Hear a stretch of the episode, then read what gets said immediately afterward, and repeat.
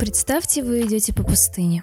А впрочем, это не из этой вселенной. Но про пустыни мы сегодня тоже поговорим, мои хорошие. Куда направится Оби-Ван Кеноби, чтобы гарантировать безопасность новорожденного Люка? Конечно же, как можно ближе к нему. Мало ли в какие неприятности может попасть будущее спасение всей галактики. Итак, Татуин. Песок и ничего, кроме одиноко стоящих флагоуловителей вплоть до горизонта. Что может стать причиной приключений самого идеального, по моему мнению, мужчины? Интригует? М? Ответы на эти вопросы вы можете получить в книге Джона Джексона Миллера «Киноби», если, конечно, умеете читать.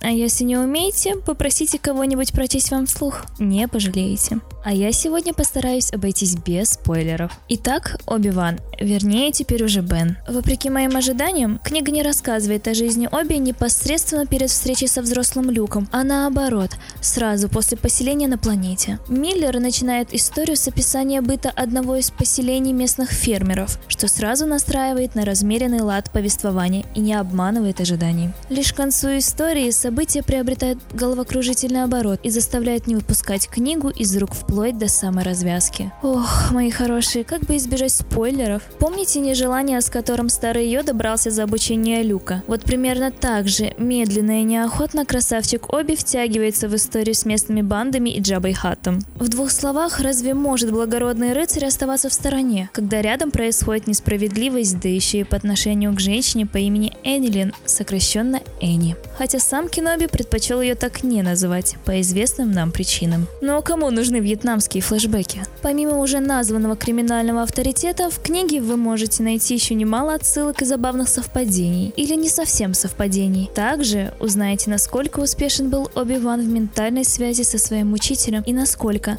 на самом деле опасны край драконы. О, чуть не забыла. Одним из самых приятных фактов этой книги является то, что Миллер приоткрывает завесу загадочной культуры Таскинов. Да-да, у этих зверей тоже есть культура. И возможно после прочтения вы не будете называть их зверьми, а при просмотре сцены из второго эпизода даже немного пожалеете. Еще со времен первого Коттера мне стало интересно, что там у них под лохмотьями. Ну помните ту локацию на Татуине, где вы проникаете в анклав песчаных? Так вот, уже тогда стало интересно изучить их культуру поглубже. И вуаля, спасибо Миллер. С точки зрения структуры повествования, книга построена так, как я люблю. Автор рассказывает историю глазами разных персонажей, что позволяет лучше понять их мотивации и внутренние переживания. От главы к главе накипает напряжение, и мы приближаемся к развязке, которая порадует ценителей не меньше, чем развязка третьего эпизода. На этом у меня все. У вас есть вопросы? Вы знаете, куда писать. До встречи в комментариях.